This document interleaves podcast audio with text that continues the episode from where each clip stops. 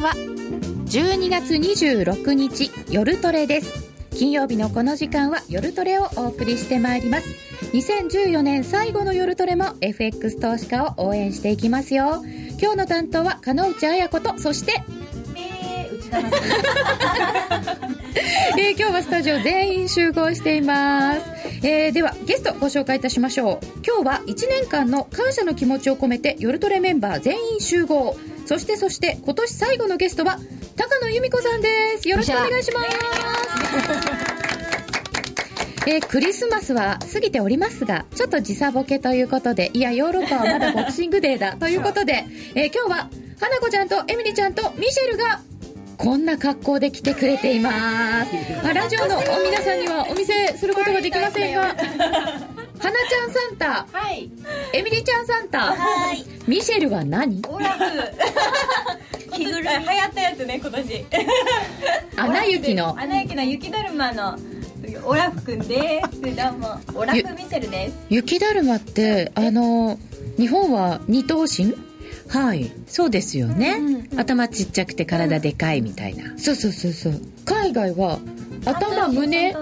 お尻、そう、三頭身。え、そうなんだ、お尻があるんだ、三段重ねなんですって。そういうキャラクターじゃなかったんですね、うん、オラフだけじゃないらしいですよ、うん、へー、ちょっとスリムな感じしますよね、日本よりもね、うんうんうん、丸っこくて可愛い。でもなんかおまんじゅうみたいな、うん、丸い感じ、うんうん、確かに大福っぽい感じだね、まあ、私今日はちとうしんぐらいかな。今日ははちとうしんなんか長くない。それは皆様ご自身で測ってみてくださ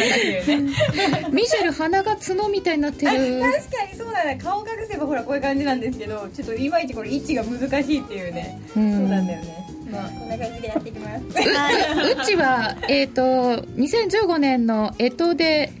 羊さんで名だったんですけど、はい、ちょっと一足先に皆さんよりも先、はい、先取りさせていただきました。申し訳ありません。白ハムスターとかそんなことが確かに絵的にはネズミっぽく見えるんですよね。から見ればじゃんけんで負けたんですかっていう、なんかちょっと罰ゲーム的ですかこれ自ら選んだんですけど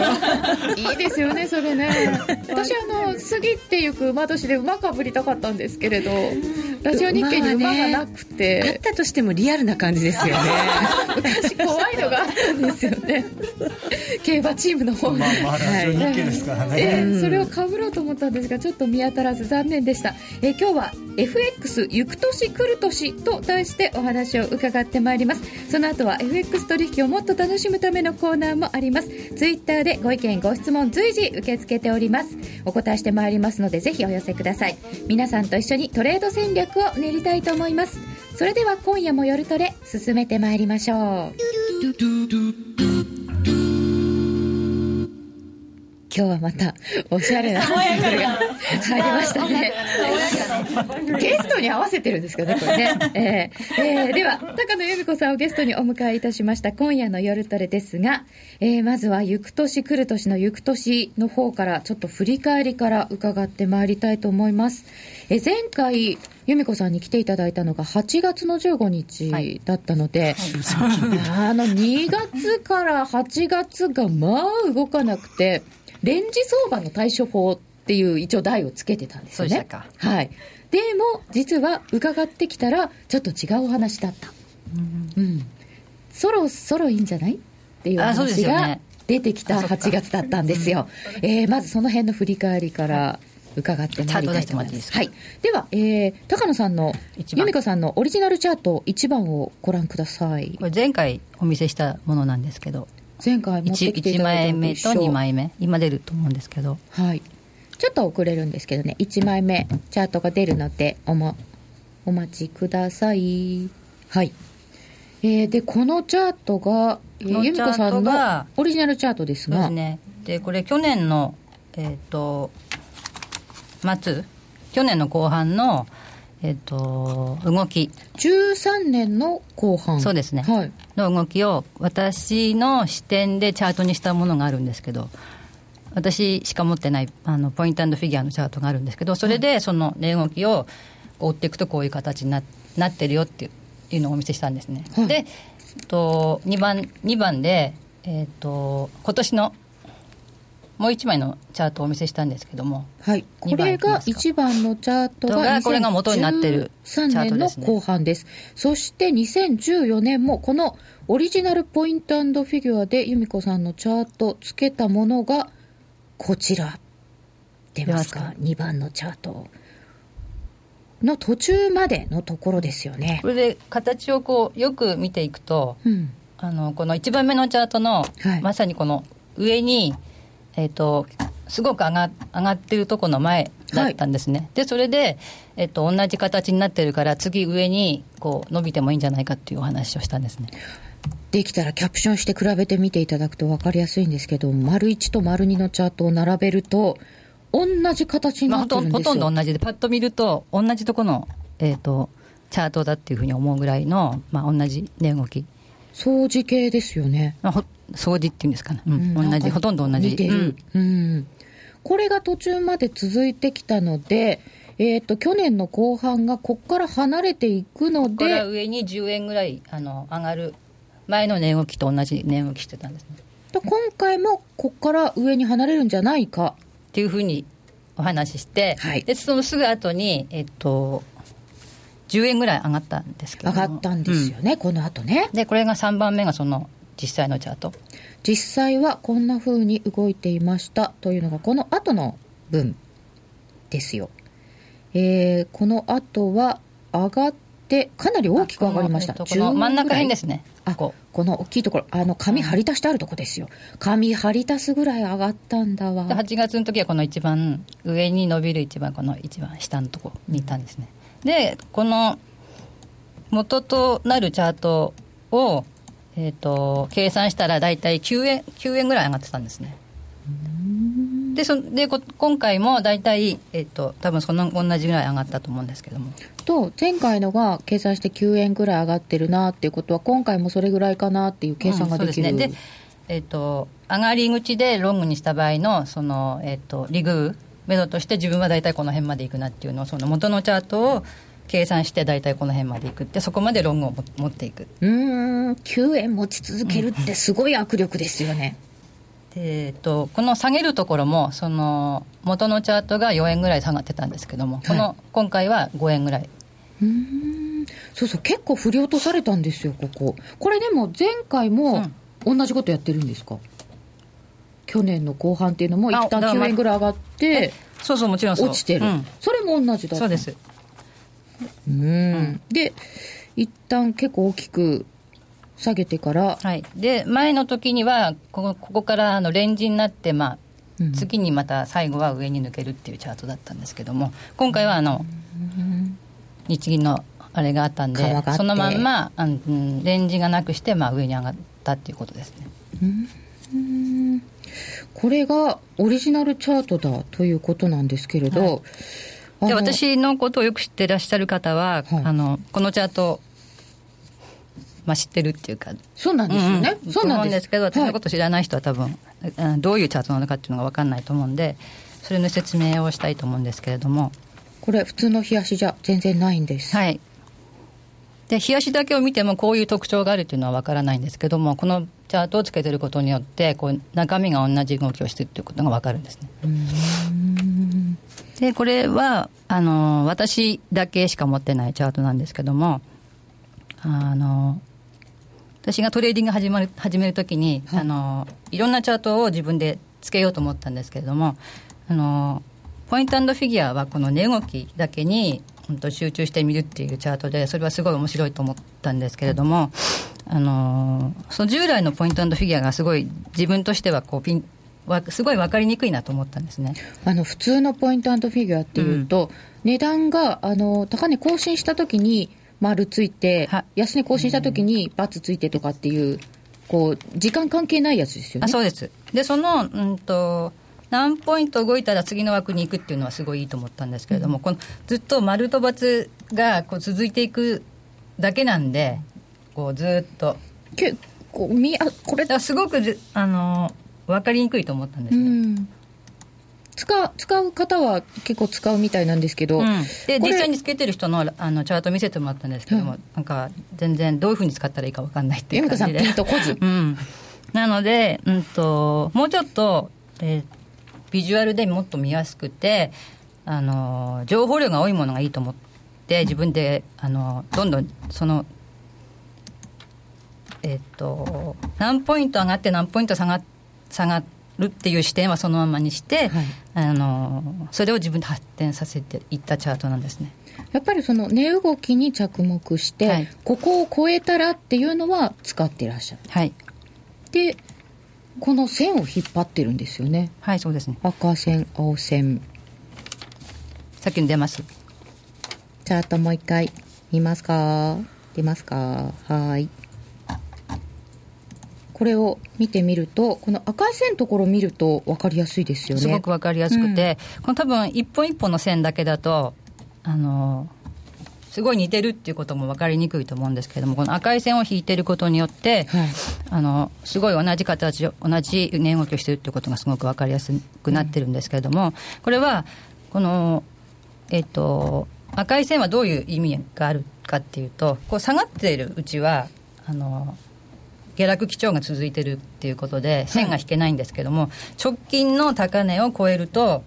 一回この下がったのが終わりましたよっていう、ああ一旦下がってきたのがあるところを超えると、あそこを打ったっていうのが確認できる、はい、いっかい下げが終わって戻りに入りましたっていうことを示してるんですね、うん、と今度上に線が引けるわけですね、うん、それでこの上がってるうちはまた線が引けなくて、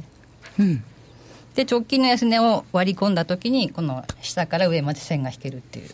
ことなんですけれども、そういう視点でチャートを作ってるんですね。で同じような値動きをしてきたら次にこういうふうになりやすいんじゃないかっていうので、えっと、いい入り口とか探してるわけですね。うーんで今年の場合は次にすごく上がりやすいっていう直前だったので、そこから会話を、えっと、探し出すっていうことですよね。はちがつは前の年の形と似ているので会話をずっと探しつつ、うんはい、待っていたで、えっと、少なくともレジスタンスを超えるところでは買い、あの買いで備える、うん、でうまくいけば、えっと、さっき言ったように、まあ、じゅうえん弱取れるかなっていうところだったんですよ。取れたら大きかったですよね、うん、だこんだけ大きく動くかもという形だからこそ待ってられたわけですよね。そうですね。わ分かんないときはもう手を、手を出さないで、次に大きく動く動きそうだなっていうときを、うん、これによって捉えようとして、でそこであと冷やしも使って、うん、いつもの冷やしも普通の冷やしも、はい、冷やしをちゃんと使ってレジスタンスが今どこにあるかっていうのを把握して、でそこを超えるときにはあの上に行く確率が高まるから、そこでは買い、うん、買いでいくっていう、そういうことやってます。両方のチャートから得られるわけですよ ね, ですね。そろそろ超えるっていう、常に、うん、と冷やしとこの値動きのチャートと、うん、あともっと月年年年単位の年単位のこう流れとかも全部こう頭に入れて、じゃあ次どうしようかなということを考えているんです。うーん、その由美子さんがこういうオリジナルチャートも使われているわけですけれども、はい、分析なさるときには大体いつも何をするんですか。ねで今、えー、と少しだけお話ししたこのポイント&フィギュアはものすごく私の分析の中で大きな割合を占めてるんですけれども、はい、それプラス、えー、とその時の冷やしの形ですね。だいたい にさんかげつぶんぐらいの冷やしをいつも見てるんですけれども、それとあともっと長い 何, 何年、うんまあ、じゅうねんとかもうちょっと長めのやつも全部頭に入れて分析してるんですね。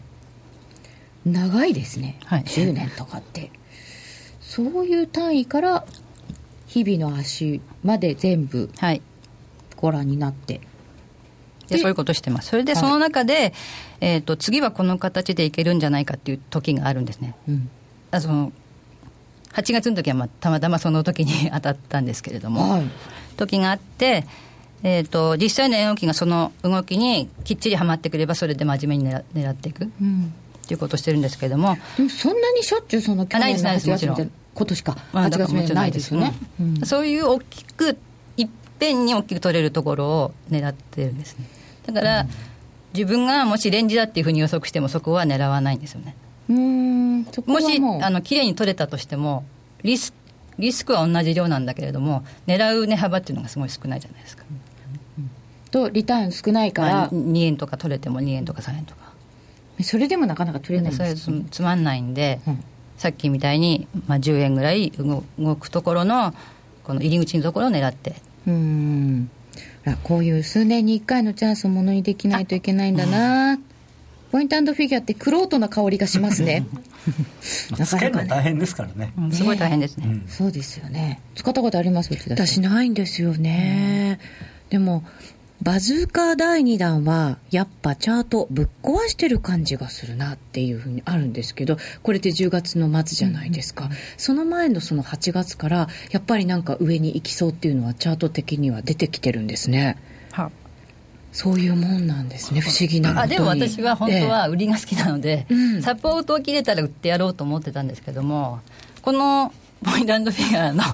チャートを見ると次すごい上がりやすいっていうのが分かったんで、サポートの上では売らないっていうふうにしてたんです。これ去年と同じパターンになるんだったらあのもう少しもんだんもむもんで欲しかったんですけど、そこはだから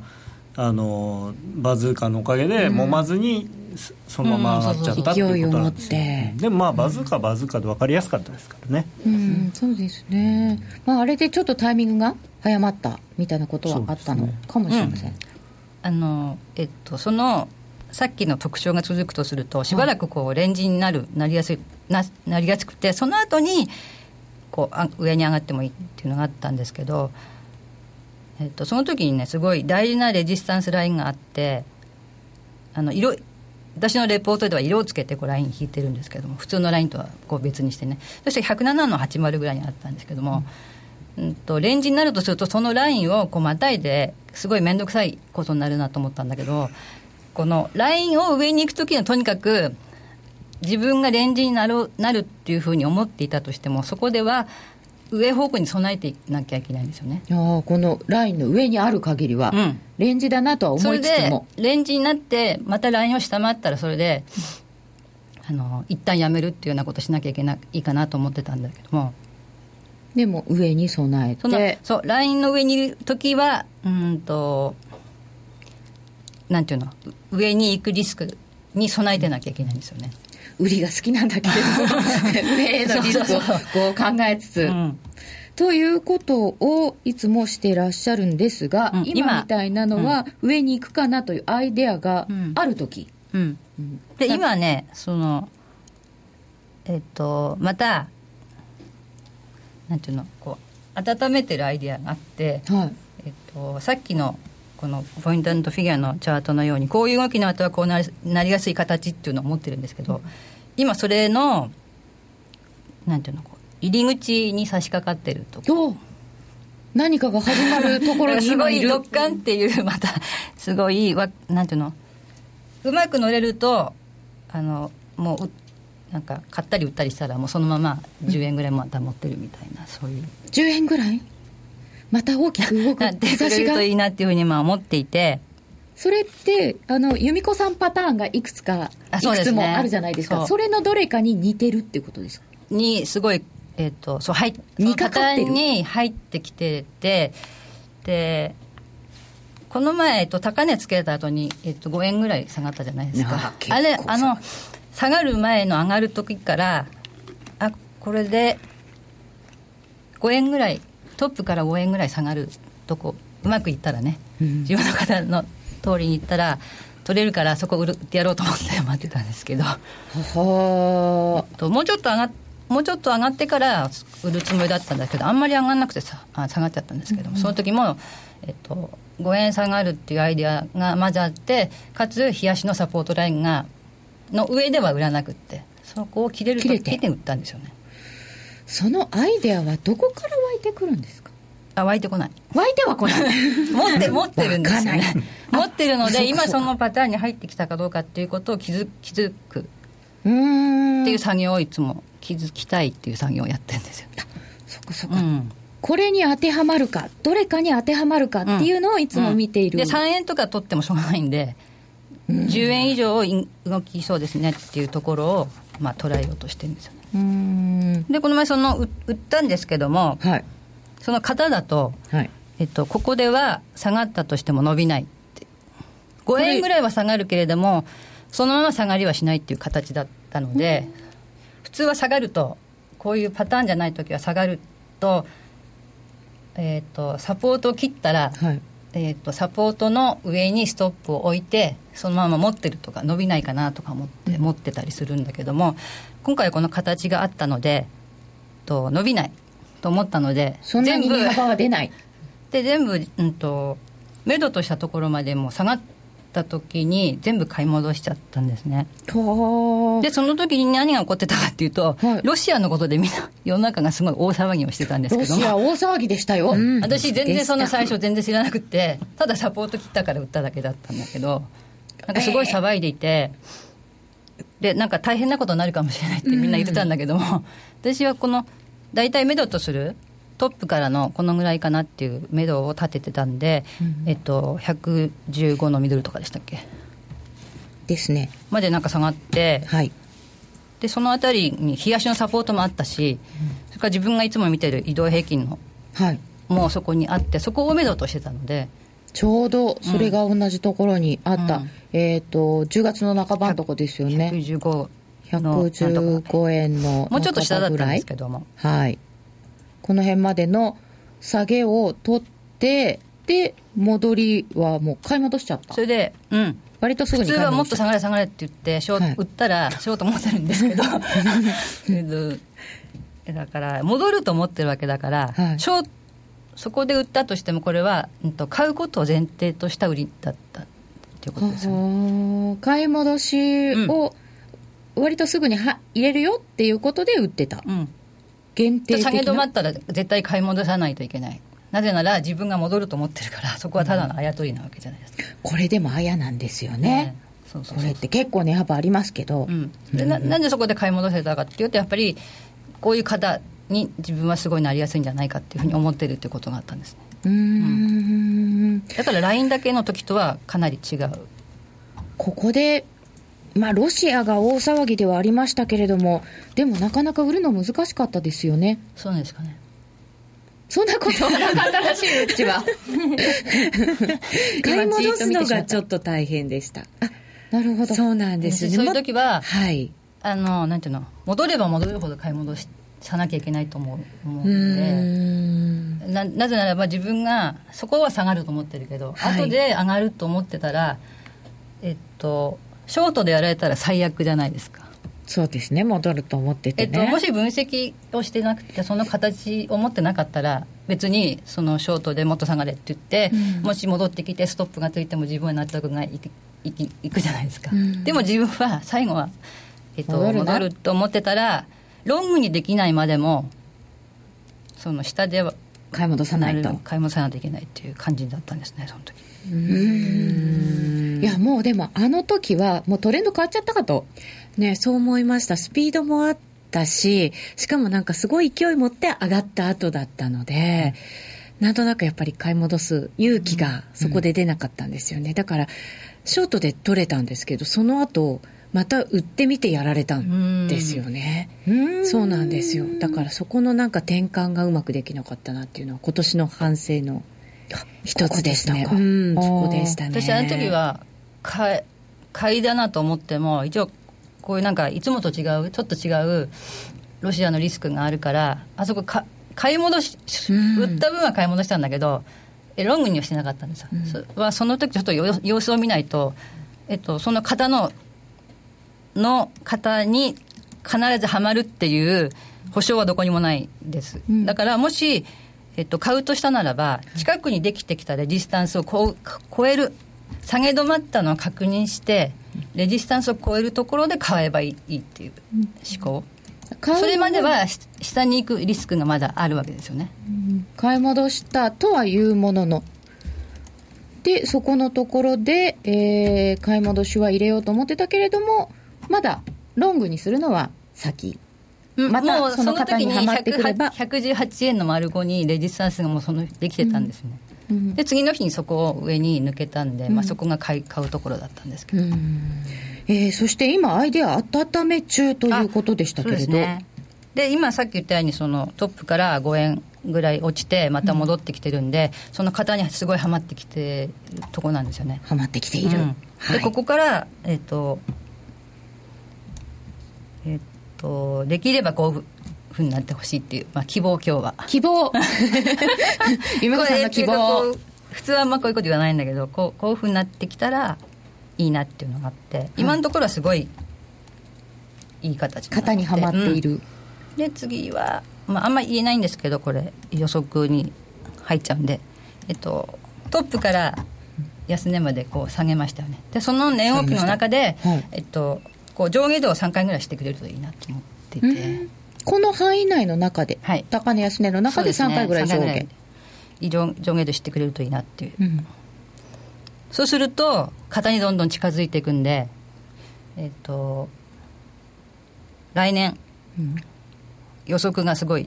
えっと、しやすくなって、にがつぐらいにすごい大きい動きが取れるかどうかなっていうところ、にがつぐらいに大きな動きが出そう、取りたいなと思ってるんですけども、何円幅ぐらい、あさっき言ったやつあじゃあ同じぐらいで、あ私が狙うのはだいたいじゅうえん以上、じゅうえんぐらいないとダメなんで、うん、それ取れるといいなっていうふうに思ってるんだけども、はい、にがつか、なんかイベントとかありましたっけ、その辺にがつぐらい、まあ、やっぱりイベントは必要ないと僕は思ってますけどね。うーん、そうですね。さっきからのなんか話聞いてると、チャートから、うんうん、高野さん、こっからじゅうえんってどうですか？僕一応あの予想を出したんですけど、はい、あのこれお客様用の予想のレポートを書いたんですが、うん、ドル高継続、ドル円はにせんじゅうごねん年央にひゃくさんじゅうえんもっていう一応タイトルもう私この前何気なく喋ってたら、はい、全く何の打ち合わせとかもしてないのにほとんど同じ予測だったんです。へ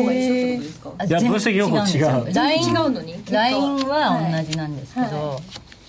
と気になる。めっちゃ結果でも一緒だったんですよね。そういう同じ結果が出るんですね。面白いですね。まあ、僕は正直言うといっかいにひゃくじゅうさんえんあひゃくにじゅうさんえんぐらいでいっかいあ、えー、にがつぐらいにちょこんと頭いっかいめのピークをつけて、そこから下がってひゃくにじゅうえん割れるか割れないかぐらいでもういっかい反転して、ろくがつにひゃくさんじゅうえん違うかなと思ってる。え、高野さんがにがつぐらいにちょこっと山をつけそうだなって思ってるのはなんでですか？まあ、あのだいぶ今回 の, あの、まあ、それこそひゃくじゅうごえん玉で下がった時にポジションが落ちてると思うんですね。なの で,、えー、でこの時期なので、その新規であんまりポジションを作る人はいないですから、うん、まあ、年明け最初に何やるか、ドル円を売る人はあんまりいないんで、まあ、最初とりあえず高値抜けて、まあ、少し伸びるとは思うんですけど、ただちょっと材料があまりないので、えー、そのまま一気にひゃくさんじゅうえんまではちょっといけないのかなと。だからちょっとそれでその後いっかい少し押して、えー、なんていうのか、底値固めして、で年央に向かって上がっていくと、うん、なんか落ちてから上がるっていうのだけ話してたら同じじゃんっていう風になったんですけど、だいぶ中身はちょっと違うからあんまり家で詳しく喋んないんであ、そうなんですね。由美子さん、この同じ形のチャートがこう出てきたら、こう同じようになりそうだなっていうのはなぜかっていうと、ポジションの傾きが、相場のポジションの傾きが同じな、うん、なっているということが考えられるというのがまず最初の視点があって、で私が大きく抜くときは大体もうほとんど全部この型を基本としているんで、同じ形で、まあ、勝率がすごい高いですね。この型にはまったときは、うんうんうんうん、そのタイプがいくつかあるので、それにはまったときは大きく取れる、うんうん、じゃないときはほっとくみたいな感じですか？えっと、かなり同じ、最後最後になればなるほどかなり同じ動きをしていく、恐ろしいぐらいなんですけど、だからもうその最後のいっしゅうかんとかすごい一人で緊張してて、うん、大体みんな大体みんなと反対の方向な、なんですよ、そういう時は。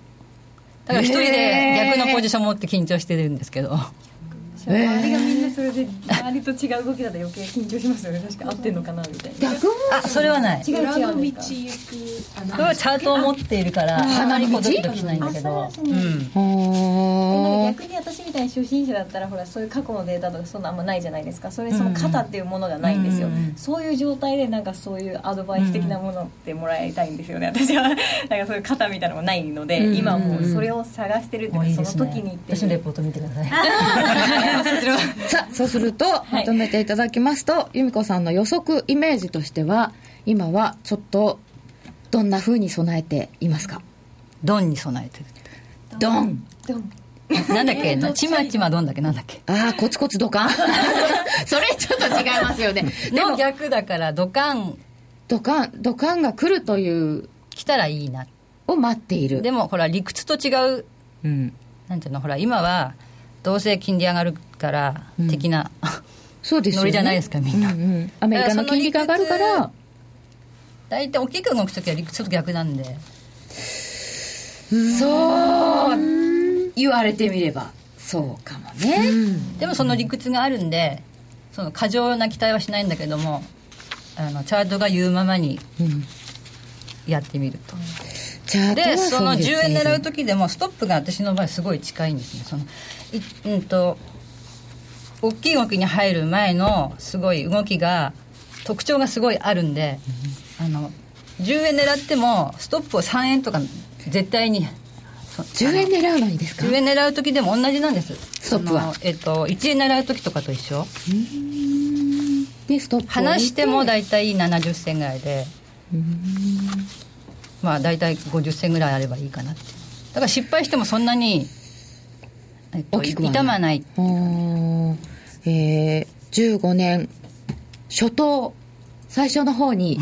ドカンを狙うという、えー、イメージをいただきました。由美子さん、またその後のイメージが湧いたら教えていただきたいと思います、はい。えー、今年最後のゲスト、高野由美子さんにお越しいただきました。どうもありがとうございました。ありがとうございました。気になるレースが今すぐ聞ける。ラジオ日経のレース実況をナビダイヤルでお届けします。開催日のレースはライブで、さんかげつまえまでのレースは録音でいつでも聞けます。電話番号は ゼロごーななゼロ ゼロゼロはちよんろくゼロ ゼロごーななゼロ ゼロゼロはちよんろくゼロ ゼロごーななゼロを走ろうと覚えてください。情報量無料、かかるのは通話料のみ。ガイダンスに従ってご利用ください。ラジオ日経のネットショップサウンロードでは、期間限定でラジオ日経ろくじゅっしゅうねん記念グッズを発売中です。大人気の公式キャラクターラニーのトートバッグろくじゅっしゅうねん記念バージョンをはじめ、ラニー T シャツや競馬名実況 T シャツなど、ここだけの記念グッズがあなたの手に。売れ筋ナンバーワンは名実況踏み切ってジャンプ T シャツ。売り切れの場合はごめんなさい。ネットショップサウンロードで検索。さて、にせんじゅうよねん夜トレを振り返ってまいりたいと思います。さんにんよろしくお願いします。はい、はいお願いします。さて、はい、今週は今年最後の夜トレということであのヘビーリスナーのジェイドさんからこのいちねんを振り返った夜トレのこう総まとめみたいなものをいただきましてありがとうございます。ありがとうございます。非常に細かくありがとうございます。いちがつからじゅうにがつまでなんかまとめたものをいただきました。この中でなんかあの印象に残るものありますか？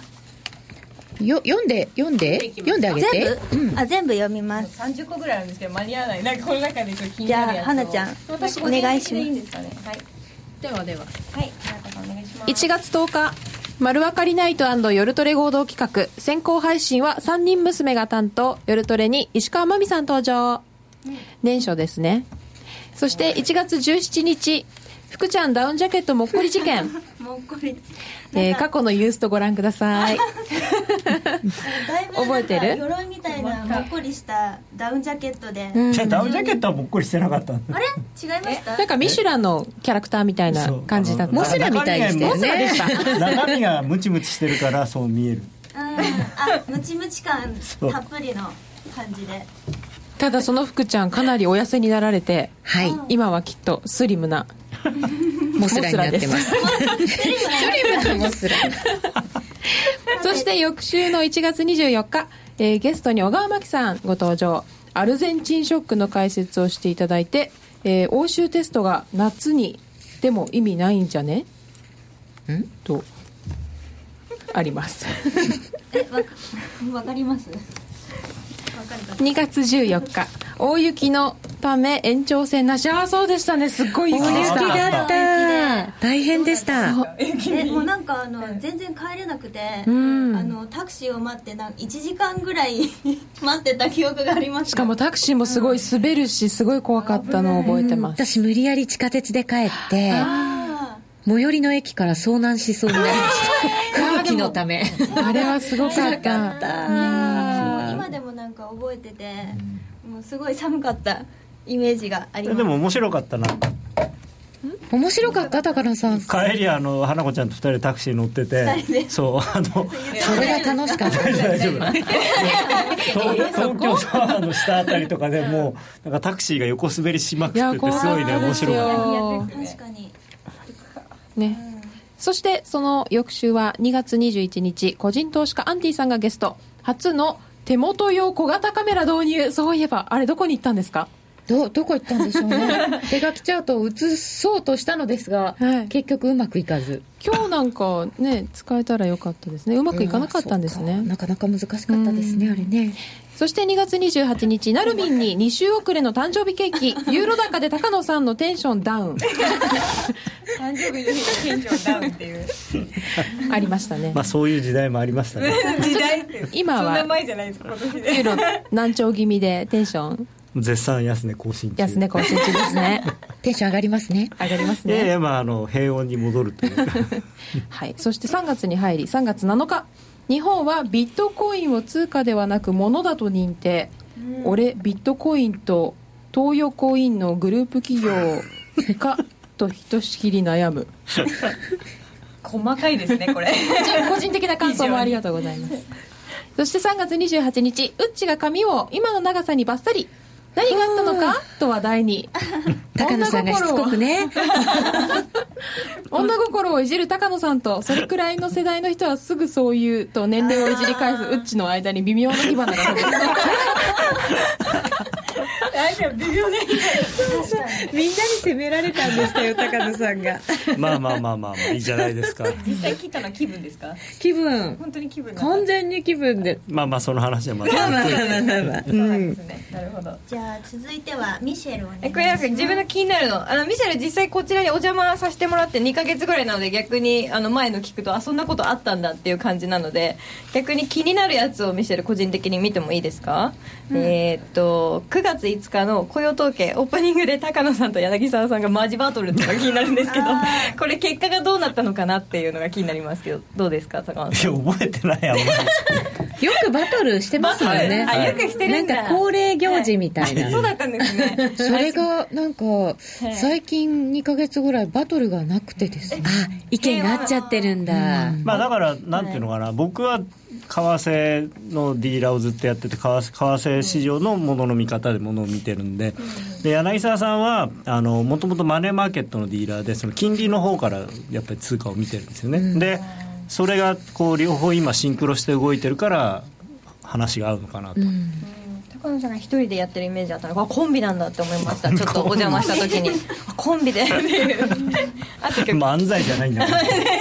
あと一個気になるのはじゅうがつとおか の, あの花子ちゃんボクササイズを始めるでしかし紹介された写真は浴衣であったエミリーに至っては写真紹介を忘れられるっていうだだそれっていう自由な感じがありましたね。なんで浴衣だったっていう忘れられたんですかなんか、うん、あの、うん、休みの間、うん、何をしてたかみたいな、うんうんうん、写真紹介があって、うん、その時に花子ちゃんが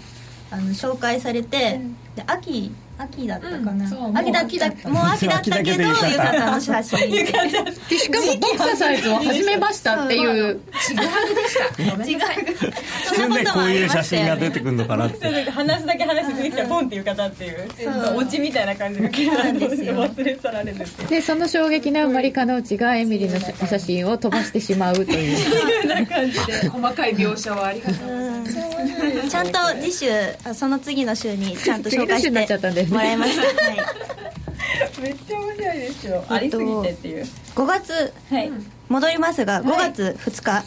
えー、丸わかりナイトと夜トレコラボだいにだんコスプレ希望案を募集したがそして行きたい場所はとの話でカノピーさん野鳥の森、うん、高野さんパリ柳沢さんどこでもいいから温泉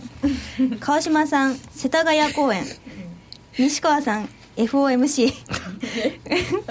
うっちーさん駒沢公園で肉フェス、あちょうどやってたんだよね私は台湾で、うん、なるみんが、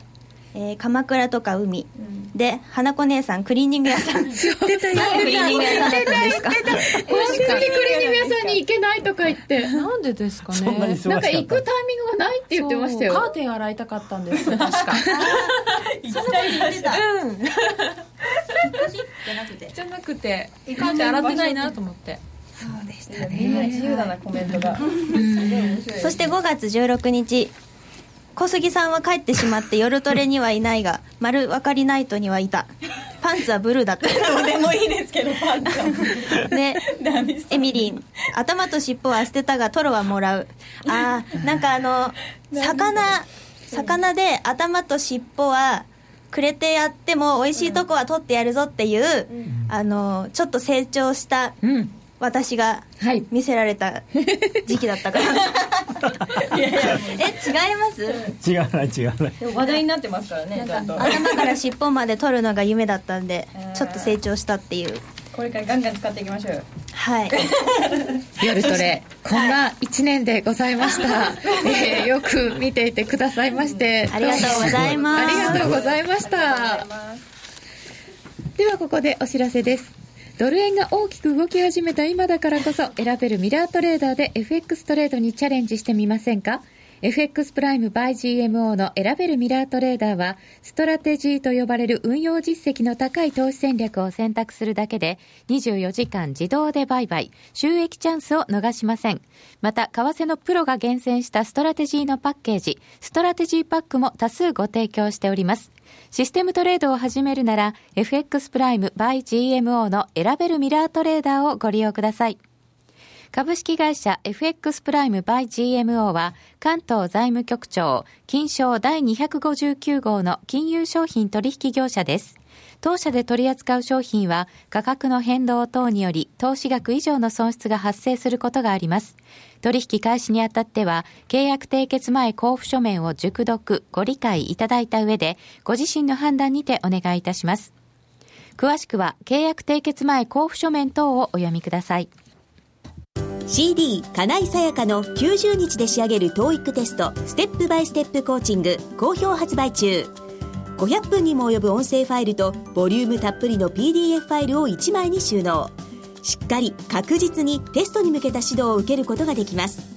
お値段は税込ごせんよんひゃくえん、送料ごひゃくえん。お申し込みお問い合わせは ゼロさん さんごきゅうご よんななさんゼロ ラジオ日経通販ショップサウンロードまで。ソニーの卓上ラジオ アイシーエフエムななひゃくはちじゅうエヌ は好評発売中。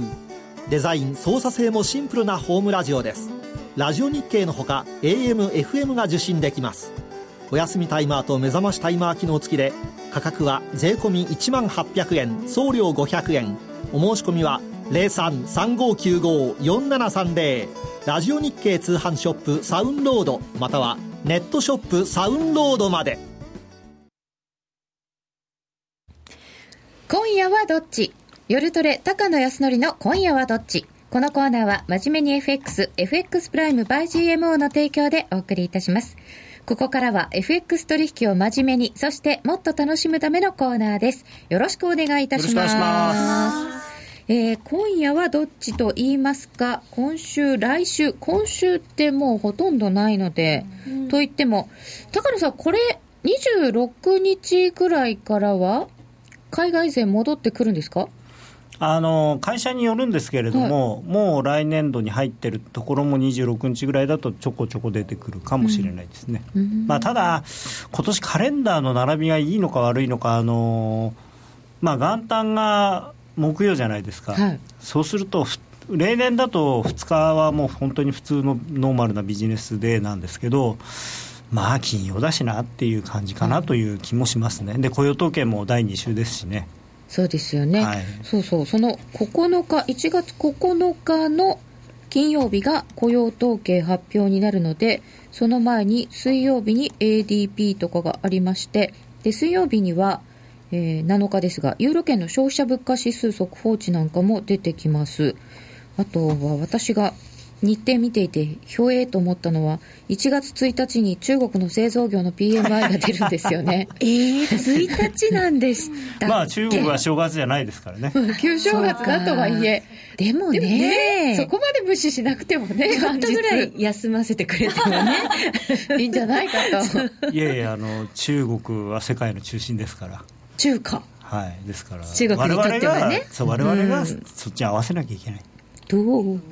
でもアメリカもさんじゅうにちまでなんかあの エスアンドピー ケースシラー住宅価格指数とか出てますしなんか開けてすぐ、ね、まあでもそっかまあ普通に数字は出ますもんねいちがつふつかから アイエスエム 出てきますし、はいはい、っていうことなんですけど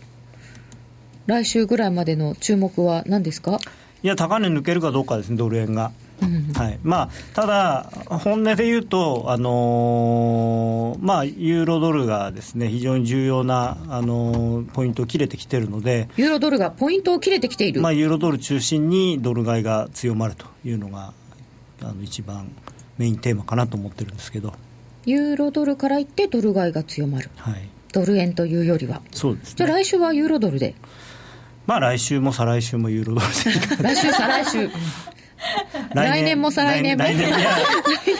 年来そう来年僕来年底つけるんじゃないかなっていうえ来年ユーロが底をつけて判定する可能性があるかなと、はい、来年来年にせんじゅうごねんにせんじゅうごねんえ な, なんでですかどの辺ですかいやだからパリティぐらいまで行ってでそこで行ってそこをつけるのかなっていう行くだけ行ってあ今由美子さん笑いました大きく出たなと思ってパリティいやだってあまだ あ, あとねにせんにひゃくポイントですからねまあじゃあどう反応したらいいんだにせんにひゃくポイントですからねっていうその今年だって高値からせんはっぴゃくポイントぐらい下がってるんですからそうとも言うんですけどせんはっぴゃく下がった後のにせんにひゃくっていやでも今やっとあのこれチャート多分出てると思うんですけどやっとであのサポートライン切れてきたところですからね今から始まるっていうもっと言えばそうかそうか今までは調整安だったんですこんなに下がったけど調整だったんです、ね、調整だったんだって いってんにじゅう から いってんよん まで上がったのの調整、うん、ここからが本当の下げみたいなでパリティ、まあ、ドル高なんですよ、まあ、でもそれはじゅうごねんの話 で, でドル高なんですよって。 で,、ね、でも由美子さん、はい、ドル高と見せかけてドル円は、えー、下行くんじゃないかなって待ってるんですよねだからそういうパターンになると面白いっていうことですよあそっかで面白くはない別に み, みんなと逆なんですもんねそういうの狙い始めるときはあの、ね、でも最終的には上行ってほしいなと思ってるんですけどその最終的に上がるためにも、うん、そういうのが入ってこないとそのまんまそのままっていうとすごい苦しいんですよみんな一旦落ちないと上がれない、うんうん、上が、上がりやすくなる余計下がる、うん、まあまあそれは普通そう相場の力学からいけばそうなんですけど今回はその僕はドル円は非常に人為的な相場だと思ってるのでだからそのまあそのひゃくじゅうえん近辺で揉まないで上がったっていうのもその人為的な相場だからなんですよねあいろんな方々が入ってきてらっしゃるので日銀さんとかそうですねだからもう完全介入をしてるようなもんですからね実際にそれで、うん、あの外貨買ってますしねさてでは今、今年じゃなくて来年じゃなくて今度は今週今晩今晩って言われてもどうするんですかこの薄いところ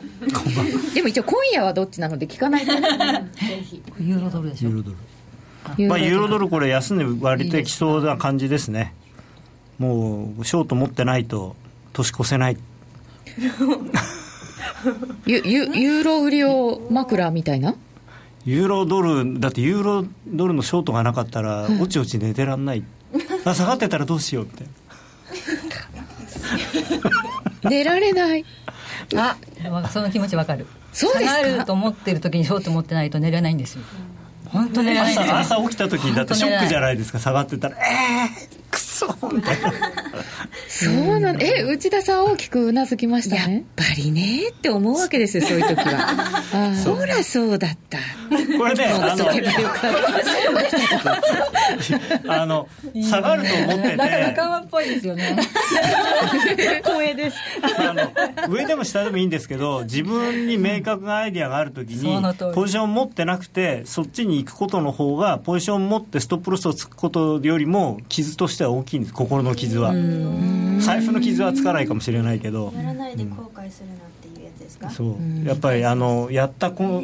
何かをポジティブに自分のからアクションを起こして後悔するのとやらないで後悔するのどっちが、ね、長い人生こう積み重ねていけるか。成長がありますよねやった方がおエミリン語るぞ。いや語ってはいますけどあんままだ勇気ないですかえ、はい、寝られないほどポジションがあ違うポジションが気になるんじゃないポジション持ってないが気になる。いやでも本当にドル円は押し目を待って何度待ったことか今年はみんな待ってますで朝起きてうんっていうのを何回やったかっていうあここだったのかみたいな上がるだろうなと思って寝ると上がるんですね。持ってない時ほど上がるんですそう持ってない時ほどでも持つと逆いっちゃうんですよ。なんでみんな同じそうみんな同じことを思ってるんですよね。みんな我慢できなくなったところ で, で、ねね、みんな買えないから上がるんですよ。でみんな買っちゃうから下がっちゃうんですよ、ね、実際にこれでも面白いですね。じゅういちがつにじゅういちにちの会のやつあのまとめのところであのうちの専務の上田が言ったらしいですけど、はい、高値をつかむのがおしめ買いってそれ名言だからおしめ買い待てないとか言ってもうとにかく買える結結まあ高値掴みっていうのは結果だからそんなこと言ってたらいつまでたってもポジションなんか持てやしねえと、うん、あ確かに欲しかったら買えと上田が申していたようですね、うんはい、あ何高値の日に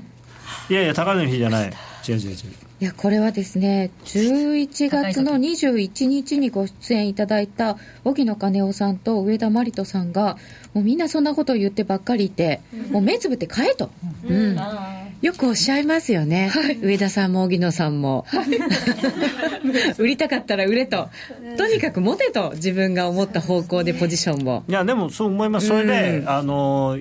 うまくいかなかったらやめればいいんですよ。あのねちょこっと持つことにしてるんですよ。後から後悔したくないんで、うん、とりあえず思った方向で、ね、で後から買い足したい。そう エフエックス なんですからもうせんドルでもねいちまんドルでもできるんですから。そうですね。そうなんか買ってみてああ間違ったな私って思うこととかありますよね。うんなんかすごく実感をする。買った瞬間に分かるんですよ。あのあ違うなあのなんていうかドアの向こうに誰かいるのかいないのかこう悩んでても分かんないですね。こうノックしてみないと分かんない。ああそのノックするのがだから打診買いとか打診売りとか行ったらちょっとノックしてみたけどああ誰もいなかったみたいなまあその時はあのさっさと帰るとこうなってきたらやるぞっていうふうに決めとけば、はい、そんなに痛い目には合わないんじゃないかなって気がしませんかね、うん、先に決めとく。そうチャートがこうなってきたら売るよとか買うよって自分で決めといてそういうふうにならなかったらやらないっていうふうにしてるんですけど切れたら切れたら売るぞ売るぞ、うん、で切れなかったんだから売らなかったけど下がっちゃったけどまあこれはいいやあだから時間が、うん、まあぴったり来なかったからいいやとかね、うんうん、そこはこう自分のルールで諦めがつくんですかね、うん、そうそう決める、まだね、うんうん、まだね我慢ができないんですよそこまででちょっと動き出したりするじゃないですか自分の思った方向によし来たって思うんですよでもっとかなきゃって思って大体そこが高値掴みだったりとかするわけですよ一旦のところのね。だからそこが我慢ができるようにもっとこうドンと構えてそういう自分のチャートの好きな形とかをしっかり覚えていかなきゃいけないんだななんてね今日思ったりとかしてましてまあいつも思うんですけどさらに今日は、はい、私のレポートに書いてある時間足があるんですけど、うん、それ見てたらそういう高いところで買うとかって絶対にしないようになりますよ。うん拝見します時間足うしさん目がキランってなってそう反省も含めて目が今日よっつあるそれは自分が最初見てたんじゃなくてなんかお客さんにすごい分かりやすいのなんかないかなと思ってずっと探してたんですよレポートを書くときにね。でこれいいなと思ってて、自分でもその日足のラインを形とラインでが基本なんだけど、その売買決める時ので、その時間足をの状態を見るようになってから本当に精度が も, もっと高くなった。うーん、あんまり逆にいくいかないですね、それを見ていれば。で日足でこういうふうになったらやりたいと思ってるじゃないですか、はい、で近づいてきたらその時に時間足の状態を見るんです。でその時にいい配置だったらやれば大体すごい確率がすごく高くなるんです。時間足で止めとけばいいんですかね。分足分足とかまで入れたりとか。分足はねもうノイズの塊、ね、そのノイズにいつもやられるんですよね。テレビ見るのになんてテレ顔顔くっつけて見るようなもんだから何にも見えなくなっちゃうんですよ。すごいわかりやすいわかりやすい何回してますか。確かにね、赤とか緑とかの点々がそうですよね。で赤い赤い赤いって言うとそこは赤いだけかもしれないんだよ。うんでね、わけが分からなくなるんですよね結果ね。いやーもう今夜はどっちというよりもなんかいろんな話になってしまいましたがまあお休み期間中ということでご了承いただきましょう。高野康則の今夜はどっち、このコーナーは真面目に エフエックス エフエックス プライム by ジーエムオー の提供でお送りいたしました。えー、このメンバーってことはこの後お疲れ忘年会やねメインシナリオとリスクシナリオは考えておいた方が良さそうですね。僕がノックしたらいつも矢の人がいる。ん？や？や？や？とりあえずポジション持って違うと思ったらやめるっていうのは大事なことだと思う。うーん、うーん、内田さんこんばんは、宮崎から聞いています今年最後の番組お疲れ様でした。内田さん今日のファッションはデニムですか、ね、今日も教えてくださいお願いしますネットの前で待っていますファンなんだ今日は黒いホットパンツですホットパンツはめましたね。デニムでできたデニムでできてるんですね。そこ多分大事欲しかったら買え、うちに珍しい低い声での買い煽り風呂入ると逆に行きますねお風呂タイムですか。うちさかなクンみたい頭にもこもこそしておしめが来ると怖くて買えない。うーん、ほらそうだったわかる、一応ユーロ売ってます。あ、なるほど、皆さんいろんなこといただきましたよ。えー、にせんじゅうよねん振り返って一番大きなニュースは何でしたかっていうのを冒頭でやり損なっちゃったんですけどそうですね、ここまで来ちゃいましたね結果、はい、忘れてましたどうしましょうか。やっぱりあれですよね、はい、やっぱりあれですよね、あれですよねって言ってわって言ってみんな合ってるのかな、ね、多分せーので言えば合ってると思います。え、いきますよじゃあ、うん、せーの エフオーエムシー あれ大丈夫か夜トレいやそれぞれあっていいんじゃないですかそれぞれ、ね、はい、えバズーカバズーカハロウィンハロウィンカーバー、あ、じゃあ歯から始まってたんですね、うん、でもバズーカだ、あの短縮しましただいたいその辺だった、うん、あ, あってはいた。私ちょっと エフオーエムシー ってなんか聞こえましたね僕はマイナス金利みたいなあー、そこはやっぱ高野さんですからねほーっていう由美子さんのうなずきが、えー、本日はにせんじゅうよねん最後の夜トレお送りしてまいりました。今年もどうもありがとうございました。来年もよろしくお願いいたします。新年最初の放送はいちがつここのか雇用統計の日です。ラジオの前の皆さんそろそろお別れのお時間です。皆さんどうぞ良いお年を。良いお年を。延長戦は来年の抱負とチャレンジしたいことです。